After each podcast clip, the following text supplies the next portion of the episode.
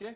So no one who abides in him keeps on sinning. If you believe this, you will experience it. If you experience it, you will respond to him, seen him and known him. So revelation leads to repentance, or revelation that led to repentance leads to repulsion.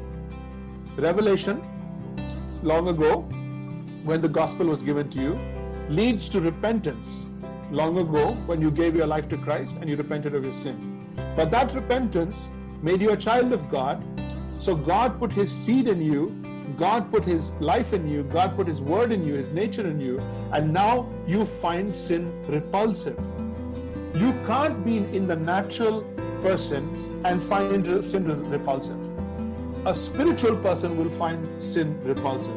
So the natural, or rather supernatural nature of the believer will find sin repulsive.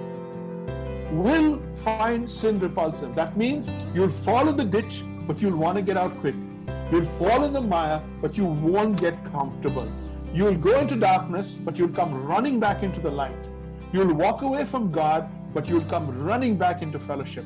You'll quit prayer for a few days, but you'll come running back to prayer. You'll close your Bible for a few days, but you'll come running back.